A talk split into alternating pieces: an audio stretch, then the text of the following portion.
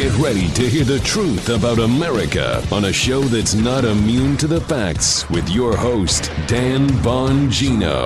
All right, welcome to the Dan Bongino Show. Producer Joe, how are you today? It's Friday. Yes. It, you know what? I actually forgot it's Friday. It is Friday. It is. Um, folks, thanks again for tuning in to the great week of listens. Hey, one thing for you, quick message.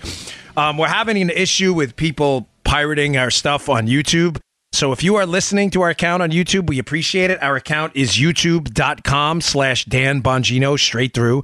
That's youtube.com slash Dan Bongino. If you'd like to listen there, if you're listening there now, please subscribe to our, uh, our YouTube uh, account. We appreciate it. If you are not listening and you are listening on a different account to this right now, and it is not youtube.com slash Dan Bongino, someone who is not paying the massive production costs for this show, paying Joe for the equipment, the airtime, the service, everyone else is making money off our show. So we'd appreciate it if you would listen um, on our account. It means a lot. We're trying to get the accounts taken down, but it's not that easy, unfortunately, with YouTube. So just a quick note. I appreciate that. All right. Yeah.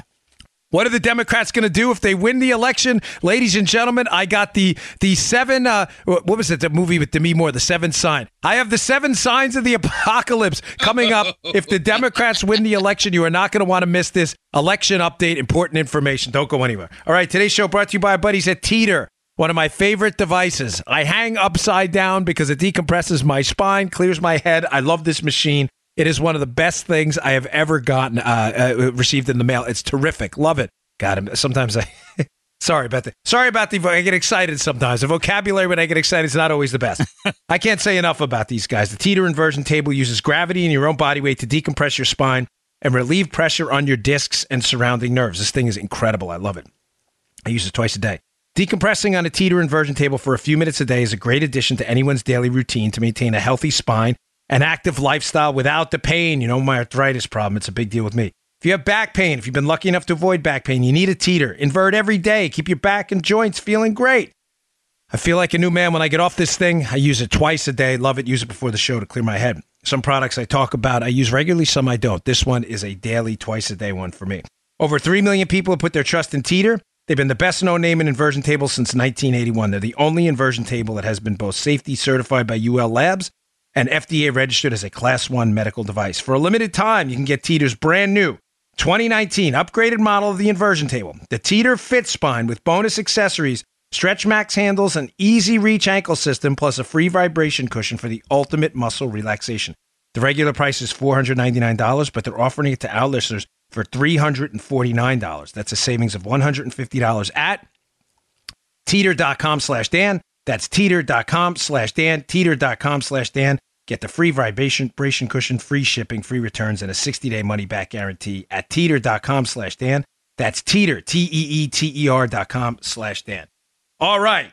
The seven things. Here we go. If the Democrats win back the House, what's number one? This piece is in the Washington Examiner at my show notes LinkedIn. Joe, investigate, investigate, investigate. Ho! The Democrats are, are planning like they always do because they are control freaks, Joe. They love control, and with control, um, they love to abuse power. The ends justifies the mean for them. The means they are going to investigate everything with Donald Trump. They are going to investigate what he has for breakfast. They are going to investigate the uh, the history of ingredients his chef uses in the evening meal.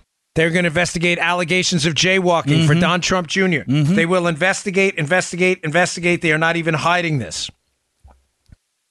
They will use the subpoena power to shut down the government. It'll all be about revenge. It'll be about a reckoning for them. It'll be about correcting what they feel is an election loss they should have won. They are already talking about this kind of stuff. They're going to look into uh, Kushner, that um, uh, Don Trump Jr. They're going to make sure that any single solitary allegation um, is investigated and the country is absolutely shut down. Ladies and gentlemen, can we tolerate two years of this?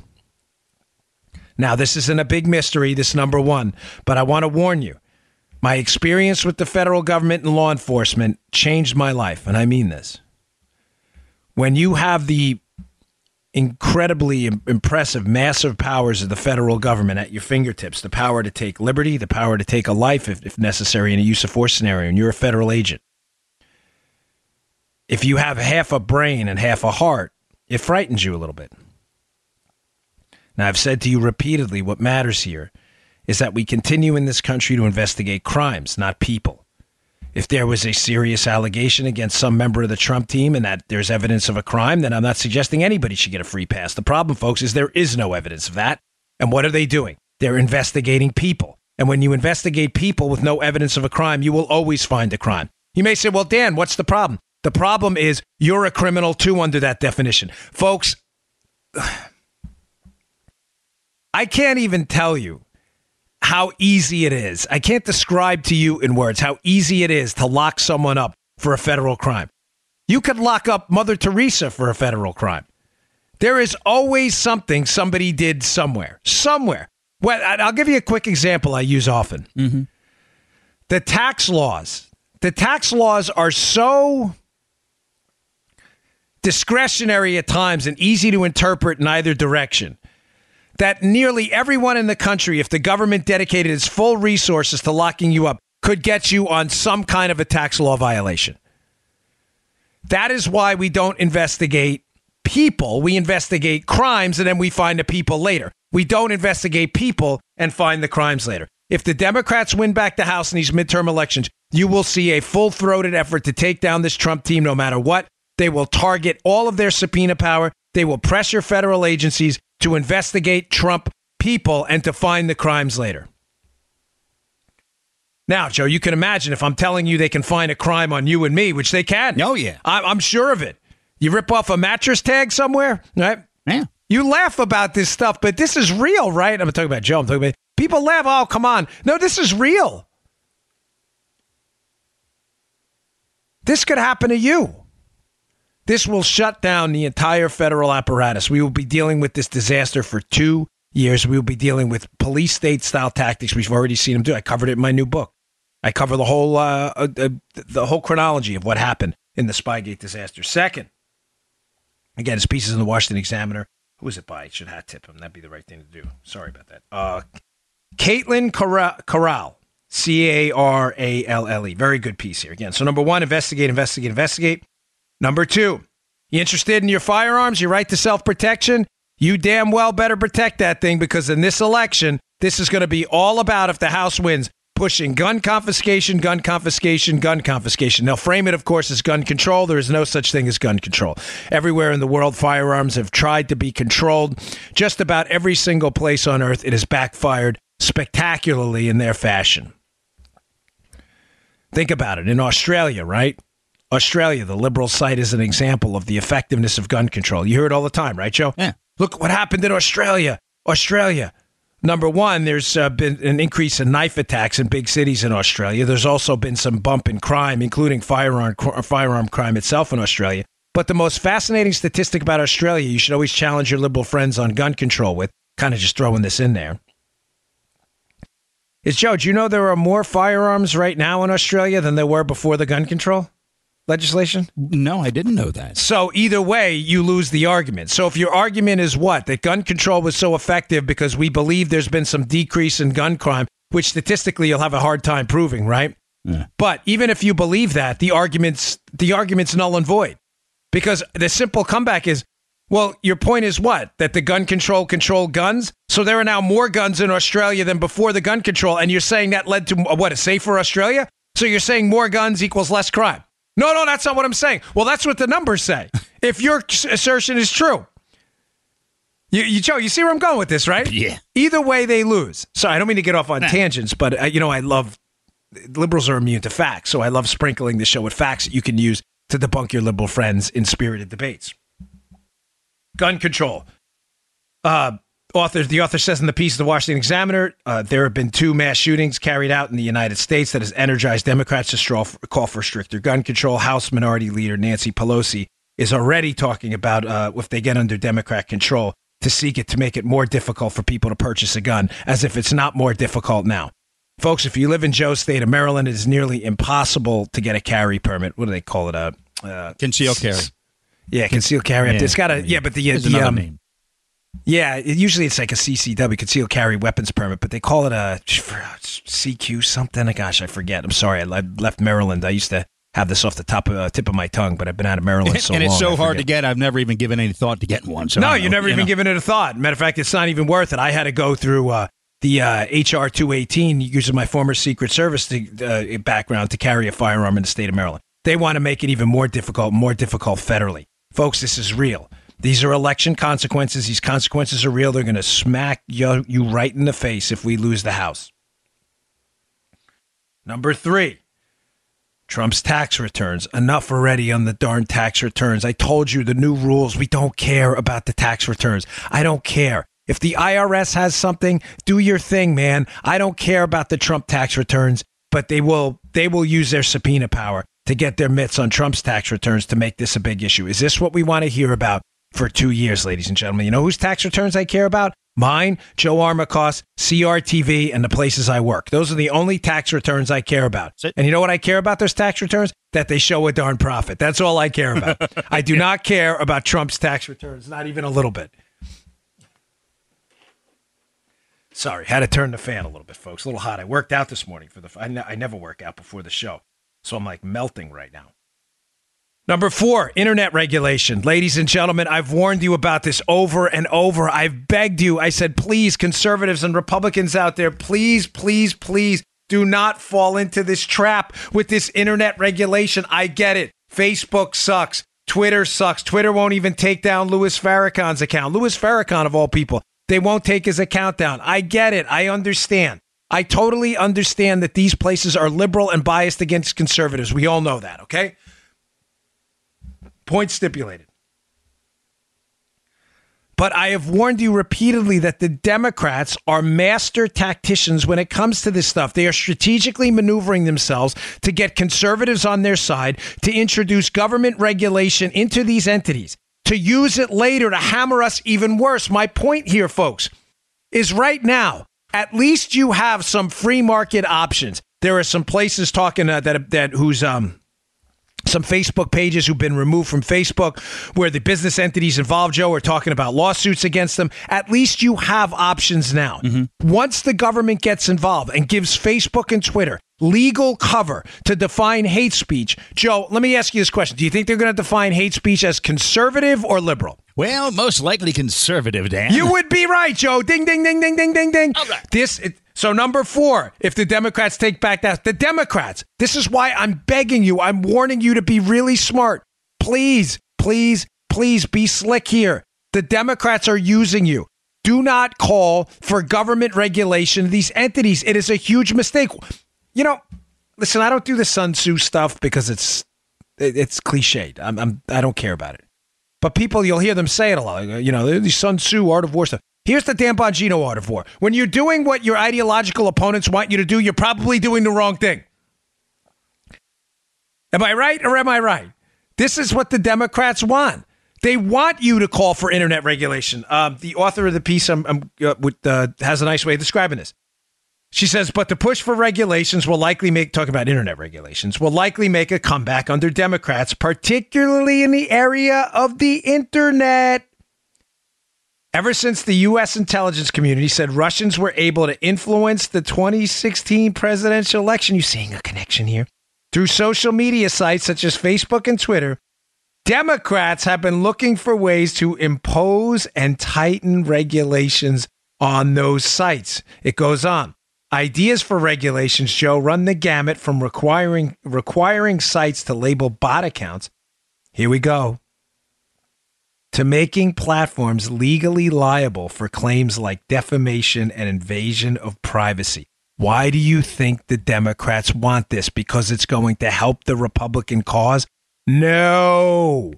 Conservative websites are going to be labeled by groups like the Southern Poverty Law Center and others as hate groups they're going to be immediately kicked. By the way, they're not. Um, you know, the one a lot of them that the SPLC targets, like the Family Research Council, are not hate groups at all. It's just a disparaging, nonsensical thing. The SPLC was just sued massively.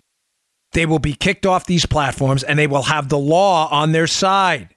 There will be no escape. Do not fall for this trap, folks. Please. I get it. These sites suck. There will be none of these companies last forever. There will be an alternative. There will. It, we just have to give it time. Do not let the government get the, the, the, the camel's nose under the tent here. Please. Number five, what we'll be looking at if the Democrats win the House taxes. I told you yesterday during the end of the show what the strategy is going to be to raise taxes. The Democrats are going to blame it on the debt ceiling to try to frame it as a debt argument. Oh, the debt, the debt. Joe, the debt's going up. We have to do something. We got to do something. The debt's going up. Oh, we need to get. Yeah, there you go, Saul. It's not going to happen. This is this has nothing to the debt has nothing to do. The tax argument is a separate argument. Income taxes. I don't want to repeat yesterday's show, but income tax rates have gone down, and income tax revenue is at record highs. They are separate arguments. The debt issue is a spending issue. Yep. The Democrats are going to confuse the American public by using the up- upcoming debt limit, as I covered yesterday, to lobby for uh, hike taxes on the income tax side and on the corporate tax side. Folks, the corporate tax side is a ground ball for them. You know why? The Democrats don't understand basic economics, and when they do, they lie about it. People hear corporate taxes and they think, oh, it's just a business thing. It's not going to affect me. No, it is big time. People work for corporations, people work for businesses. These businesses can consume the money, invest it, or spend it, or pay it in taxes. They can consume it they by uh, by investing in uh, internal uh, improvements in the business, leading to more productivity, leading leading to higher wages. They can invest it in other companies. That's what a lot of businesses do when they you know when that when they don't have enough growth opportunities within their own structure, they'll invest it in other business, or they can spend it on dividends, giving it back to you, stockholders and pension funds. It is important. It requires a little bit of a deeper understanding of basic cash flows and economics. But don't be dopey like the libs. "Ah, it's just the businesses, man. Screw the businesses. They can pay higher taxes. They can afford it. It's you paying. Businesses don't pay taxes. They charge their customers and their employees. And what do they do? Well, they pay their employees less. They just pass the money on to the government. It's as simple as that. They're tax collectors. That's it. You're paying these taxes. Don't fall for this dopey debate. That's why I always when this shows up, Darren Bongino show, we're not immune to facts. We have to give you the tough information here. We don't give you quickie, you know, cutesy little sound bites. Ah, screw those businesses. They're the worst. You're screwing yourself. Yourself. You're the one getting screwed, folks. This isn't a joke. Where do you think this money goes? These bits all being paid to the CEOs. It is. They're all getting the money. No one else gets the money. So uh, Apple, that's worth. Uh, I'm not even a fan of Apple, by the way. I like their products, but I don't like their politics or their corporate culture in many respects. But we have a lot of Apple listeners. I know a lot of hard people and good folks that work there. We- You know, you know what I mean, Joe. But thank you, Aye. thank you very much. You guys are all great. We appreciate it. But I'm just saying, these companies are not paying their their billions of dollars in profits all to the CEO. CEO's worth what the market dictates they're worth. Don't be a sucker for this tax argument. All right, six, drug prices. The Democrats are introducing a bill over the summer, or introduced a bill over the summer, would allow for Medicare to negotiate its prices directly with pharmaceutical companies. Ladies and gentlemen, this could be a big problem. Um, the problem is these these. Listen, I don't want to. I'm not. I don't. I'm not running for office. I'm not getting any lobby money from anybody. These they don't sponsor my show. Um, I'm just telling you that the, the pharmaceutical business is is screwed up, but it's screwed up on multiple fronts. You have middlemen. Um, you have Medicare reimbursement rates having to be offset. You have research costs. This is a market problem. It's not a problem that's going to be solved by increasing the heavy hand of the government.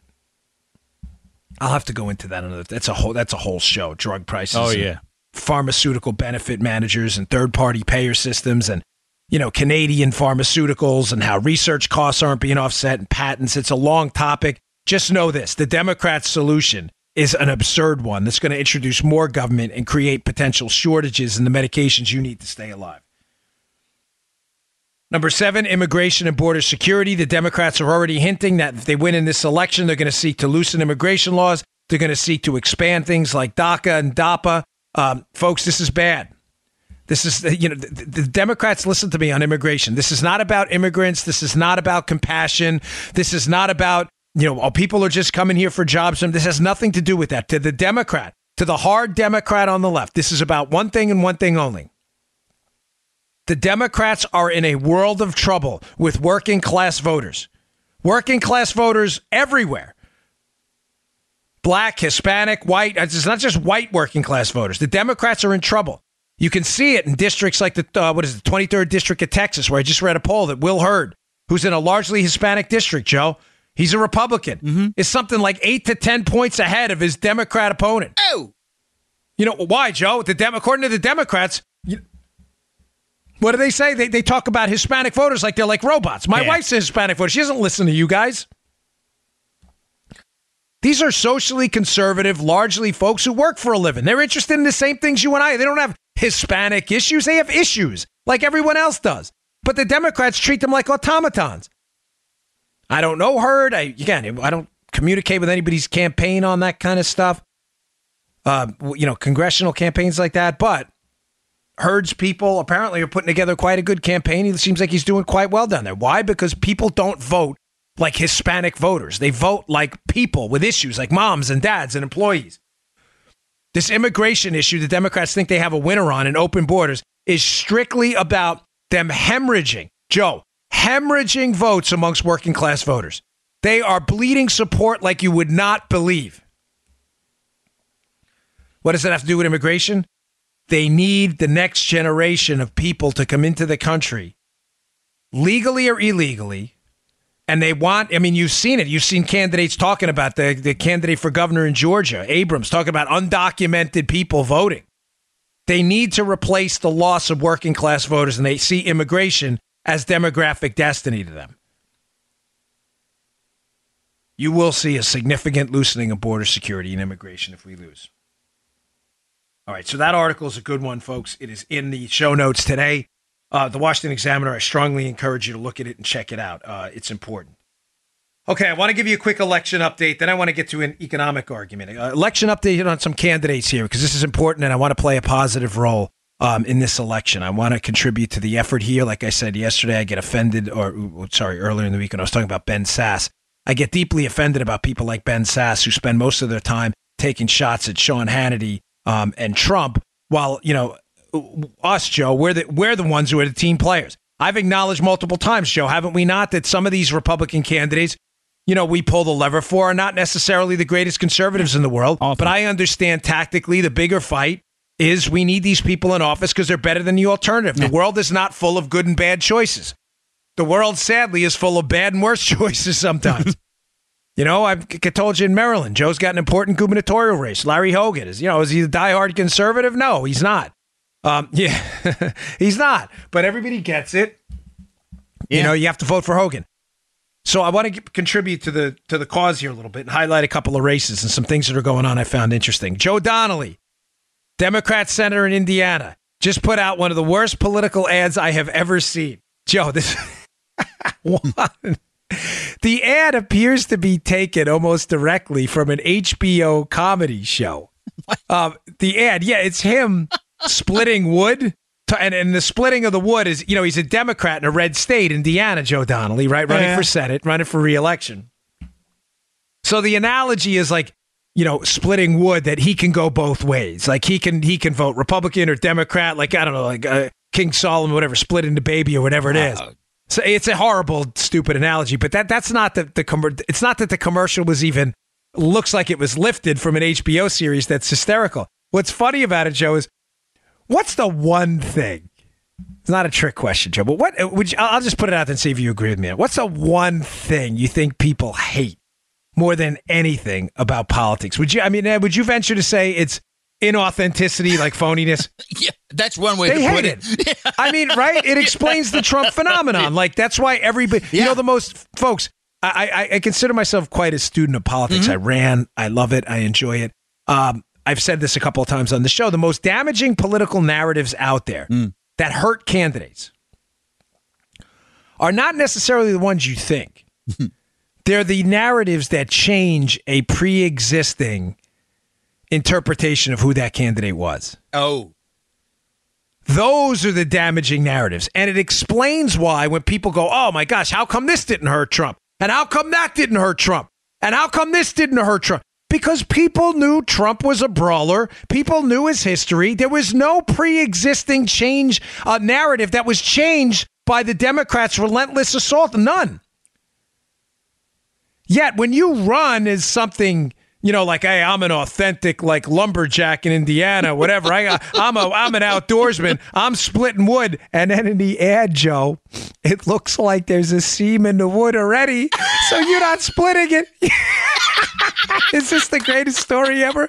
People are like these pre- the pre-existing narrative that this guy wants you to believe is that he's this like outdoorsy Indiana guy, Yeah. wood splitter. Yeah, Joe, you got like the Paul Bunyan shirt on today. I do. He's Joe has the red Paul. I mean, it, this we could not have planned this better. I swear to you, folks. You know, one of the things about my books people like is you feel like you're in the moment. Like I use very uh, good modifiers and descriptors. Joe has the red Paul Bunyan flannel with the the the white and black like cross lines going through it now. He looks and Joe even looks like Paul Bunyan. Yeah, if he you had the wool cap on, Want you to meet my blue ox, the blue ox. He needs the blue ox. What was the blue ox's name? Do I you call even her remember? Hillary. Yeah, uh, but uh, That's a terrible idea. oh no, it's not. That is that's a terrible idea. I disavow all knowledge of that. But leave it in anyway. The blue I don't even remember the blue ox's name. Oh, I don't But either. But Joe looks like Paul, but he needs the wool cap and a big a big lumberjack axe. So Donnelly in the thing is splitting the axe and splitting the wood, and the wood appears to already have a seam in it. Like he couldn't even split the wood now. Folks, I have filmed political ads. a, a lot of them. Like, I don't know, 20 of them. I get it. There's a little bit of acting in there, but here's my problem with this whole thing. You can't even split one piece of wood, Joe. The guy probably could have taken 20 or 30 takes to split the wood. It's not hard to split a piece of wood, folks. I'm sorry. Just split the if you look at the commercial, right? Just put Joe Donnelly splits the wood, right? You'll see it. You'll look at the wood. It looks like the seam is already in there. The dude couldn't even split a piece of wood. People hate inauthenticity and phoniness. Is it going to crush the guy's election chances? I hope so. I want the Republican Mike Braun up there to win, and he's a little bit behind. So Indiana, get out and vote, please. But it's not going to help that he comes off entirely inauthentic in the end. Like, I, I can go either way on it. I support Trump. On. Get out of here. You're a diehard, dyed in the wool Democrat, Donnelly. So, Indiana, get out and vote. Another quick update. Um, Andrew Gillum running for governor in Florida. Floridians, get out there and vote. This is a quick one, but uh, major, major uh, uh, breakthrough in this gubernatorial race. The next governor, whether it's socialist Andrew Gillum, who is a socialist, or Ron DeSantis, Iraq war veteran, real patriot, good man. Uh, again, disclosure: I have appeared at some campaign events for Ron. I don't want to be disingenuous, claiming you know authenticity does matter. I do know Ron. We don't communicate that regularly, and I did just write an op-ed for his team though about it. Uh, Gillum is a, a, a associating with a group that attacks on police, but I want you all to understand, you you know, I'm not going to be phony like them.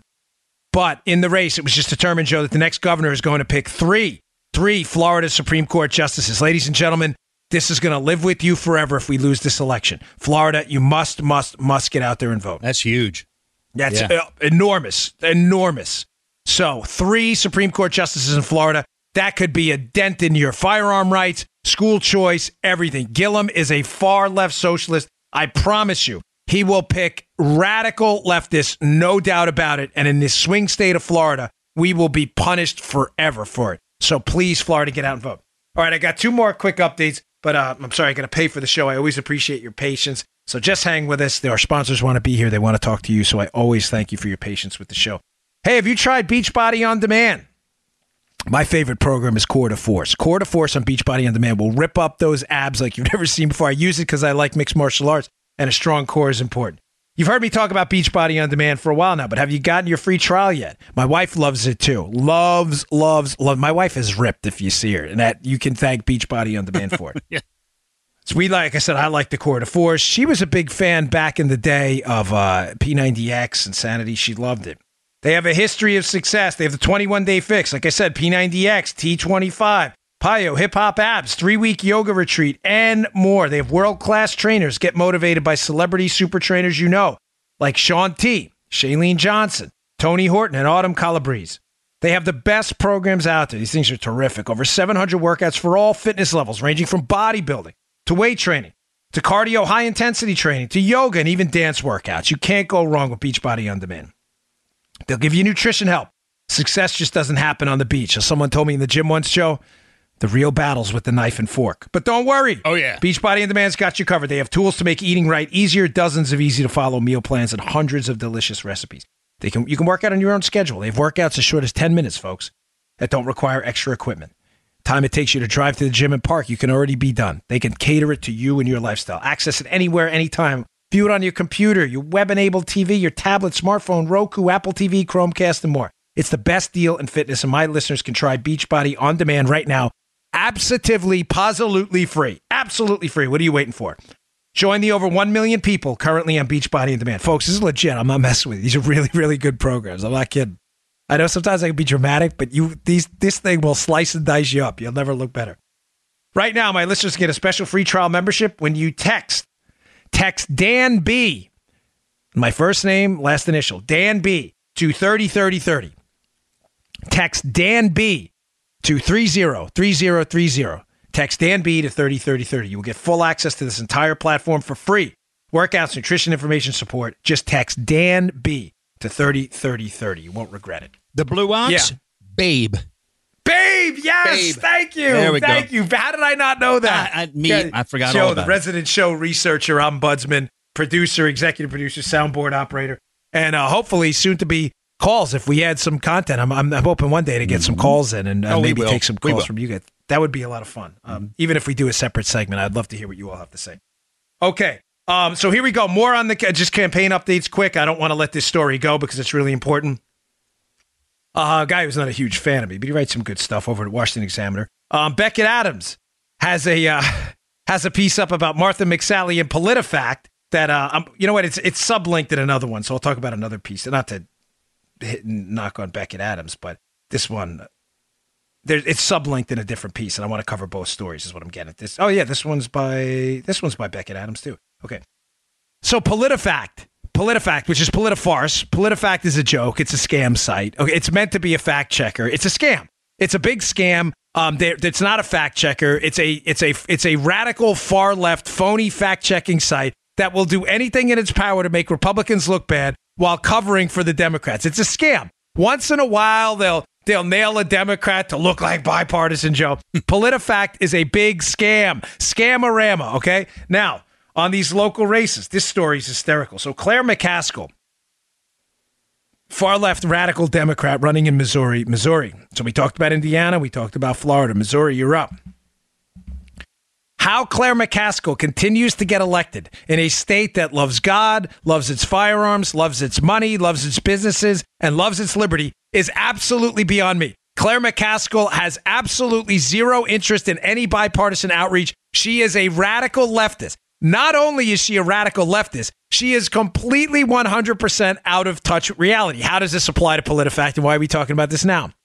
Well, she's at some kind of campaign event, and some guy asks her a question about private jets.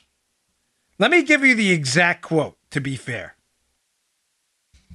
It's a uh, it comes from an August 2017 town hall meeting in Missouri. A constituent asked of the senator, and I quote, "You know, that's one thing the United States has that nobody else has is the freedom to fly around and be affordable where a normal person can afford it." What are they talking about? Folks, you remember Air Claire?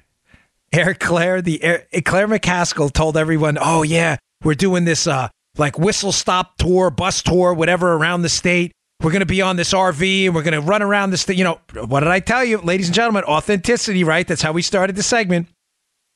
When I say I knocked on 7,000 doors personally in my campaign, I mean it. I have the spreadsheets. I remember a lot of the people I knocked on the doors. Cl- Claire's like, hey, I'm going to drive around the state in an RV. We're going to shake hands. I'm going to be one with the voters of Missouri. Well, what happened, Joe? They found out she was actually flying around the state in a private plane. Erroneous! Again, Erroneous! flying around the state in a private plane where this RV would pick her up in the private plane. Joe, what would they do? They'd probably drive a mile to a house, knock on the door. Hey, look, we just pulled up in the RV. Hey, it's Claire McCaskill. She's driving around the state. They jump back on the private plane, go back to D.C. or go to a different stop. What a joke. Totally inauthentic. So the joke about her became Air Claire. How she flies around in this private plane. That's the genesis of this question by the constituent. The constituent saying, hey, you know, they shouldn't be knocking you about this private plane. You know, quote, a normal person can afford it. Now, instead of her coming back and being at least somewhat realistic and going, well, yeah, I appreciate the sentiment, sir, but private flight, you know, maybe it was a mistake on our part. This is how I would handle it. It may have been a mistake on our part to say we were driving around the state. It was logistically more feasible. We had the money. We wanted to reach as many voters as possible. So we took some private flights. But it's my fault. We shouldn't have insinuated. People are very forgiving. Yeah. They would have said, all right, stupid move, but it's an authentic answer. Mm-hmm. No, that's not what she said. McCaskill responded, and I'm quoting.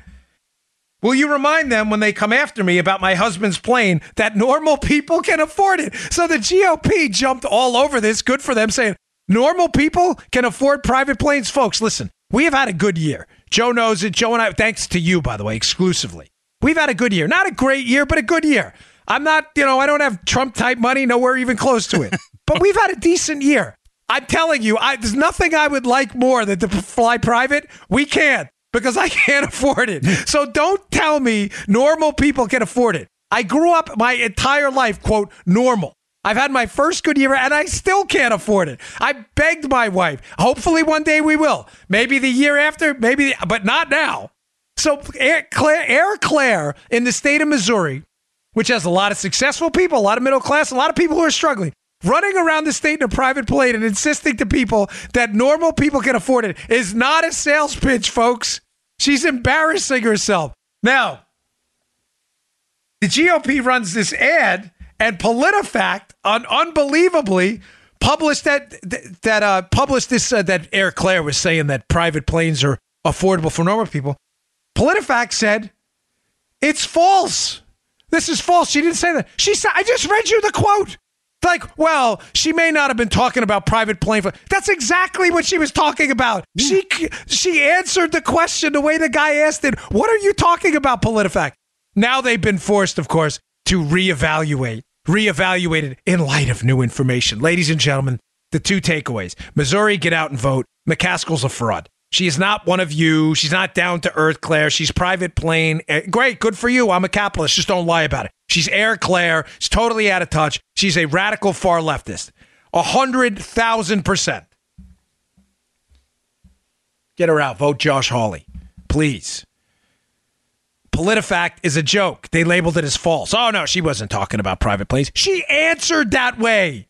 So now they're reevaluating it. Forget PolitiFact. PolitiFact story number two Martha McSally, uh, Republican candidate in Arizona, mm-hmm. running against Kyrsten Sinema. Mm-hmm. Uh, radical, radical far leftist. Kyrsten Sinema. I mean, Kyrsten Sinema is radical if she was running in New York, but she's running in Arizona. yeah. Radical far leftist. Radical, radical far leftist. So Martha McSally at one point McSally puts out this statement, Joe, saying, "Hey, while I was over there fighting in Iraq and the troops were fighting over in Iraq, uh, Kyrsten Sinema was was disparaging our troops in a rally in a pink tutu." PolitiFact is like, well, that's not really true. No, it's true. There are actual videotapes of Kirsten Sinema, supposed moderate Democrat, in reality radical leftist, in a pink tutu at an anti-war rally. It's ridiculous. She's at this rally in a pink tutu. There's video of it. You have to see the flyers they handed out at this rally. PolitiFact's like, well, she wasn't exactly disparaging the troops. She was at a rally where they handed out these flyers with the troops depicted as skeletons going after the, uh, you know, going after innocent civilians. I think disparaging is an accurate word. So again, two takeaways. Yeah. We have to get into some election stuff. It's critical. We're just a couple weeks out. Sinema, radical leftist. Claire McCaskill, radical leftist. Vote Hawley. Get out there and support Martha McSally. Please, or we will be dealing with those seven things I just told you about forever. And by the way, one other takeaway again, completely 100% disregard PolitiFact. It's a joke site, it's a scam. Uh, it, it, they're not fact checkers, folks. It's a liberal propaganda site. These fact checkers are nonsense. All right. Uh, let's see. I got a couple more things to get. Oh, this is an important one. All right. Before I get, let's get this out of the way again. I, I sincerely appreciate your patience. Today's show finally brought to you by our friends at We the People Holsters. Folks, We the People Holsters, one of the best uh, holster companies out there. They sent me a sample of the product a long time ago. I loved it so much. I insisted we take them on as a sponsor because good holsters are hard to find.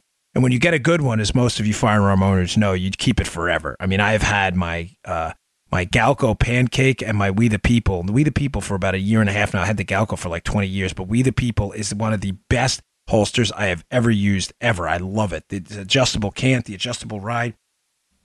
And they make their custom made holsters right here in the USA. They design their holsters in house. They don't use third party molds. They build them in right there in Las Vegas in the United States. They cut each mold to fit each firearm perfectly. They update their models all the time. They update their designs. They have the Constitution, uh, the thin blue line, They have the ca- uh, camo one. It is re- they are the really unbelievably comfortable. You will not be disappointed, and the price is absolutely outstanding. They update designs all the time.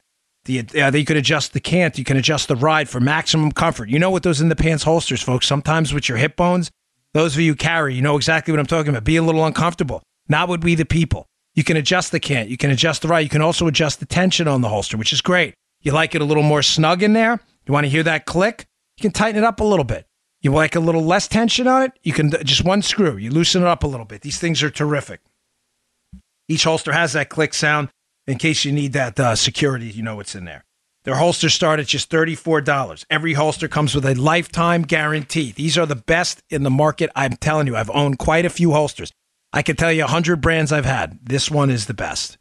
The best. Every holster ships free. If it's not a perfect fit, send it back. You won't need it. Here's the website, we the people wethepeopleholsters.com slash Dan. That's we the people wethepeopleholsters.com slash Dan.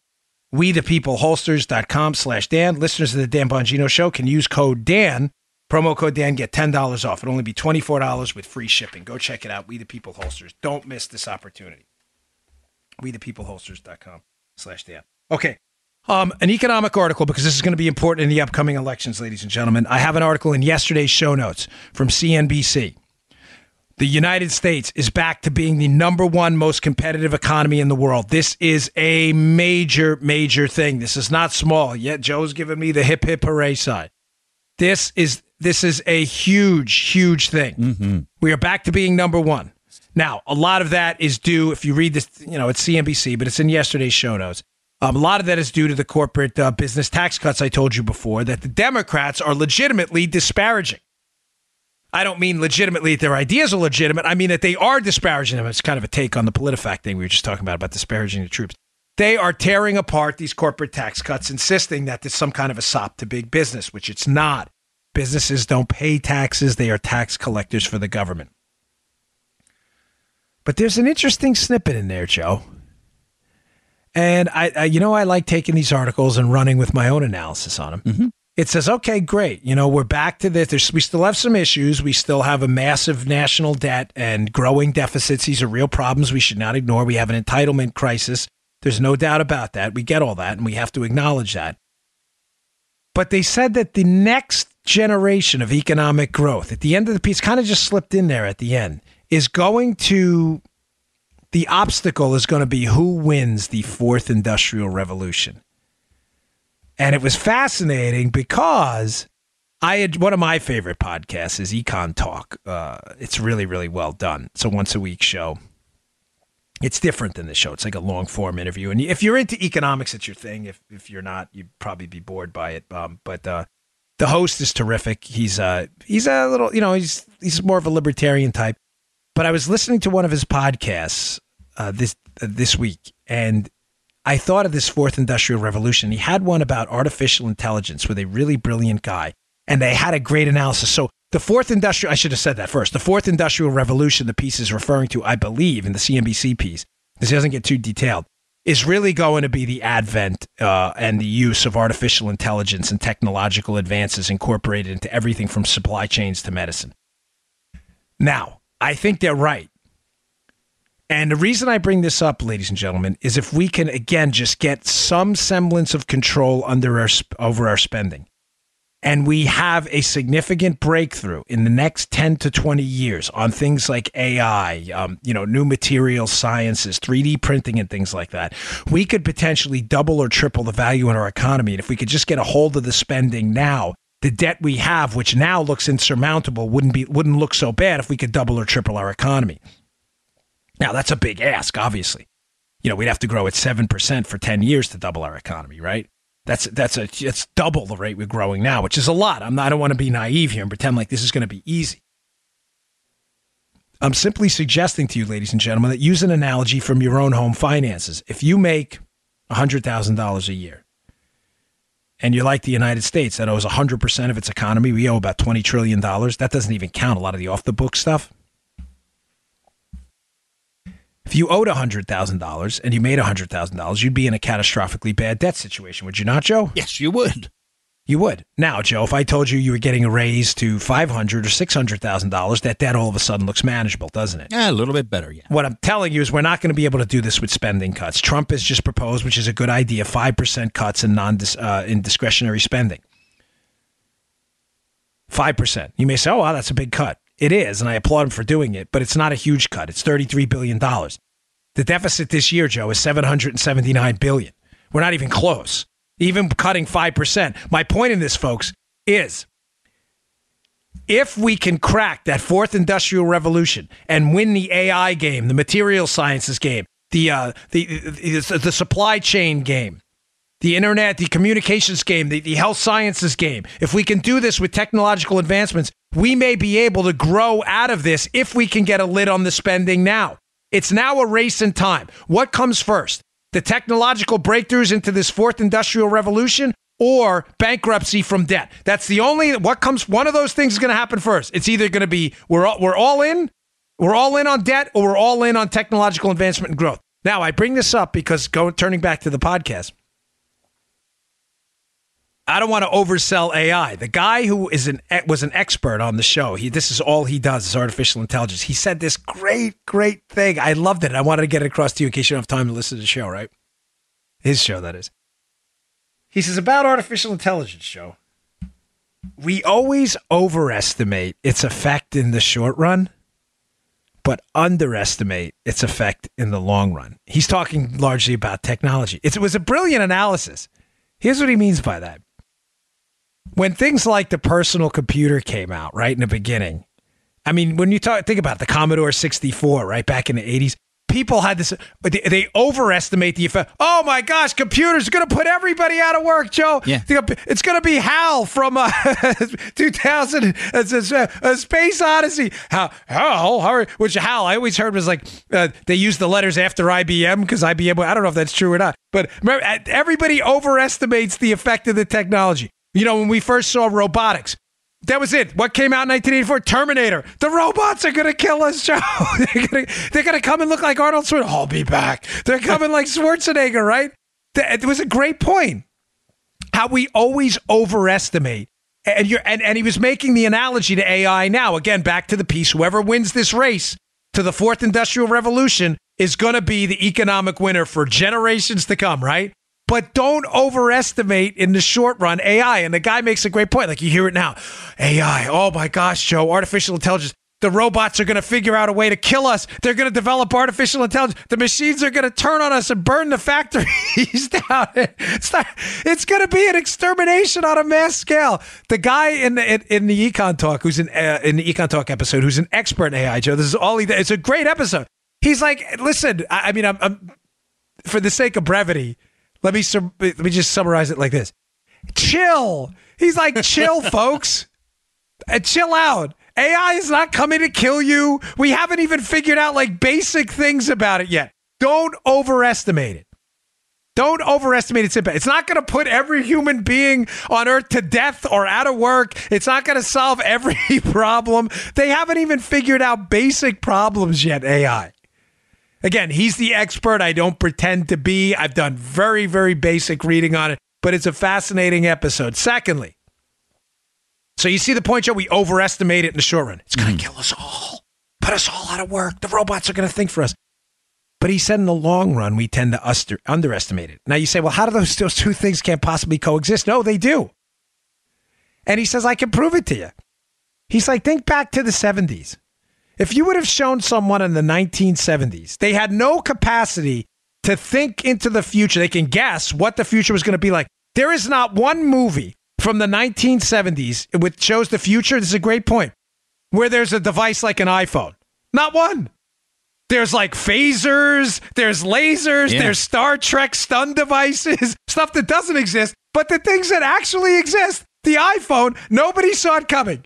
nobody. This was a brilliant brilliant analysis. In the long run, we underestimate the impact. Nobody in the 70s had any idea that a Walkman email device, high end multi pixel camera, video camera, heart monitor, jogging monitor for your EKG would all be contained I mean, oh gosh, folks, there's more word processors. You all of this stuff was put out of business by the smartphone.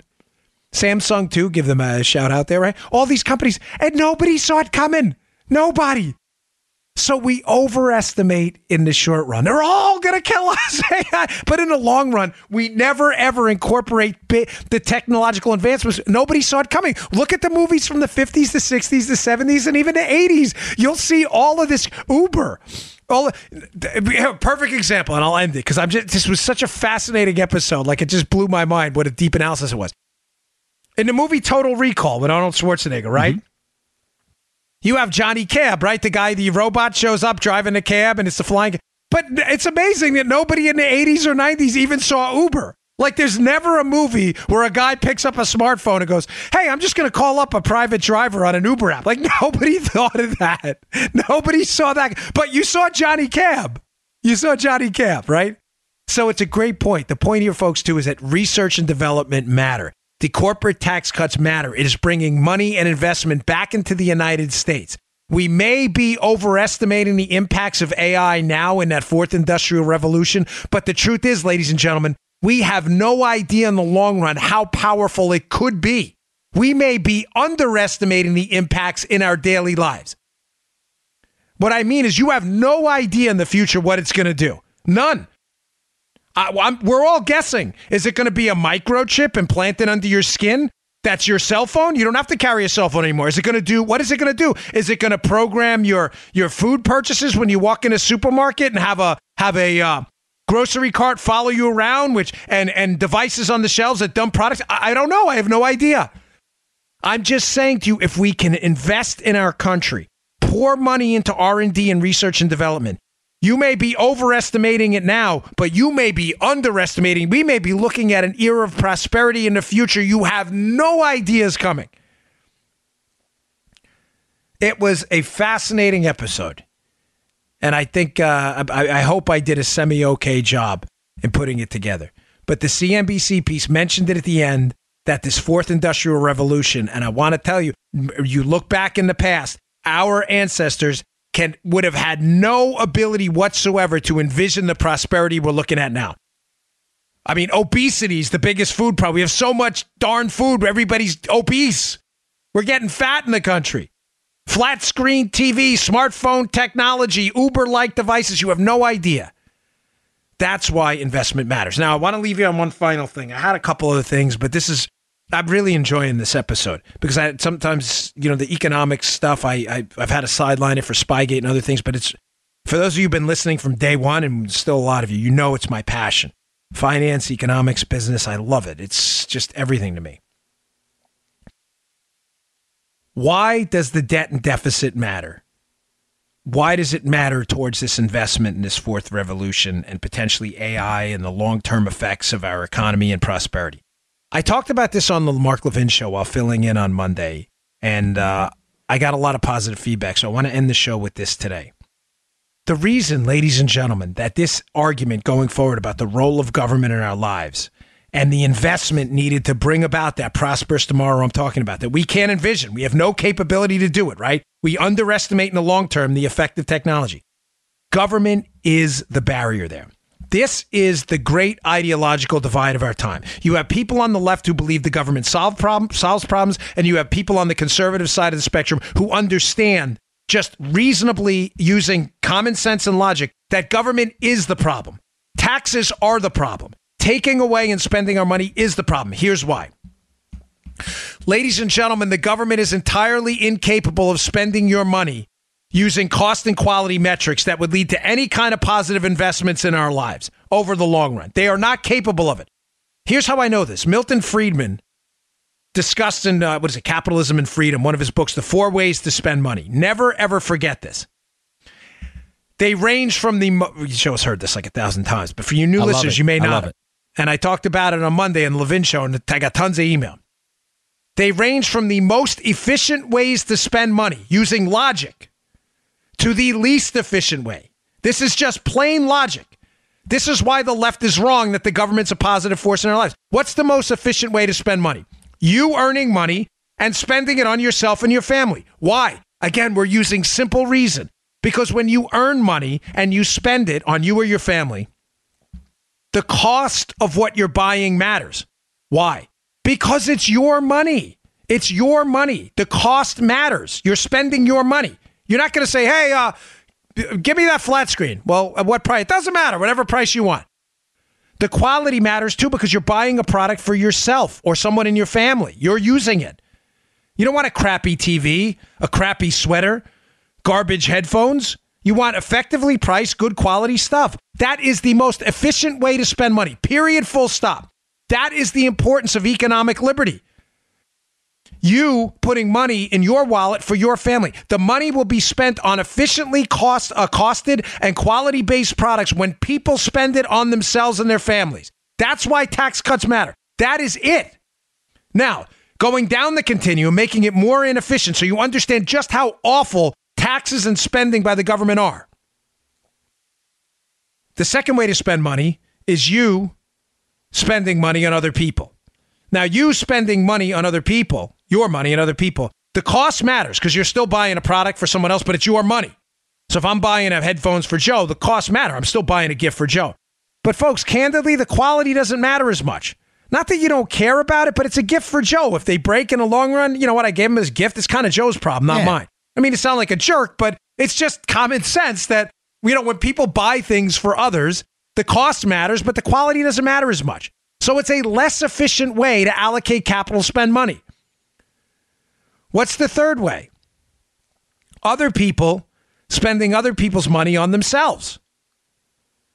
So think about it, right? If I'm on a work trip and I'm spending my job's money on a hotel room, that's other people spending other people's money on themselves. Then I want the nicest hotel room out there, right? The job's paying for it, Yeah, right, Joe? man. Makes Sure. sense. So does the cost matter? Nah, not so much. Why, Joe? It's not my money. No offense, CRTV would love you, but but you know how it is. You want the best room out there. Ah, the cost CRTV's paying for it, right?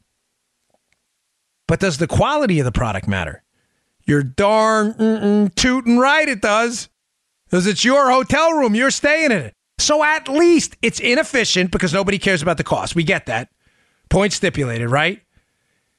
It's inefficient, but at least you care about the quality and you're still buying quality stuff, which incentivizes people to produce quality. The hotel's got to produce a good room, but it's still inefficient because the cost doesn't matter. What's the fourth way to spend money? I know. Joe's I like, know. I know, I know. other people who who is it? Other people spending, other people's, money, on other people. on other people. Ding ding ding ding. Joe's heard this like a hundred love it. times. We've been covering this since episode one, which has disappeared off SoundCloud. We have no idea why. The show actually starts with episode two. If you go back 832 episodes, other people spending other people's money on other people. Ladies and gentlemen, when the government takes other people's money and doesn't even spend it on themselves, they spend it on other people. Social programs. What matters? The cost? No, the cost. It's not your money. It's taxpayer money. Who cares? Oh, this welfare program is going to cost uh, 20 trillion over 10 years. Ah, great. It ain't our money. Who gives a damn? But here's where it gets even worse. The quality doesn't even matter because you're not even spending it on yourself. You're like, listen, this welfare program is not going to work. It's going to be horribly inefficient. And it's actually may lead to more poverty over time. Ah, who cares about the quality of the program? It ain't our money. Who gives a damn? You're not. The government would be better off buying Ferraris for itself. At least they would be buying a quality product that would incentivize some competition amongst car makers. But they're not. They're not even spending it on themselves. They're spending it on other people. They don't give a damn. That neither the cost nor the quality. It's a double whammy. Neither one matters. This is the problem with government spending. This is why logic, fact based reasoning should dictate to you that we should keep as much money from the government as possible that we can legally do. You want taxes as low as possible and spending as low as possible to incentivize people to care about the cost and quality of what they buy. And the only way to do that is when people spend their money on themselves and their family. It's the only way. That's how we get to this fourth industrial revolution.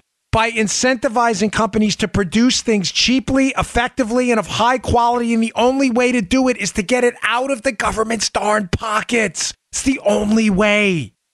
That's how we get to this prosperous future. Don't ever forget those four ways to spend money, ever. You spend it on yourself, the best. You spend it on other people, cost matters, quality not so much. Other people spending other people's money on themselves, quality matters, nobody cares about the cost. Other people spending other people's money on other people, neither cost nor quality matter. It is the quickest path to bankruptcy. Scam. All right, folks, thanks for tuning in. It's an economics and campaign heavy show today, but you know, we like to give you the full spectrum during the week. I hope you leave the week a little um, smarter than we all started. I know I do, doing a lot of research, so I appreciate it. Thank you for subscribing to the show. Uh, we're, we're, we're back, so we appreciate it. The subscriptions are free on iTunes, SoundCloud, on iHeart. This helps us a lot when you subscribe. It is free. Please do it. And please, if you haven't, our book is still in the top 200 on Amazon. Spygate, the attempted sabotage of Donald J. Trump. Please pick it up. I really appreciate your support. You just heard The Dan Bongino Show. Get more of Dan online anytime at conservativereview.com. You can also get Dan's podcasts on iTunes or SoundCloud. And follow Dan on Twitter 24 7 at DBongino.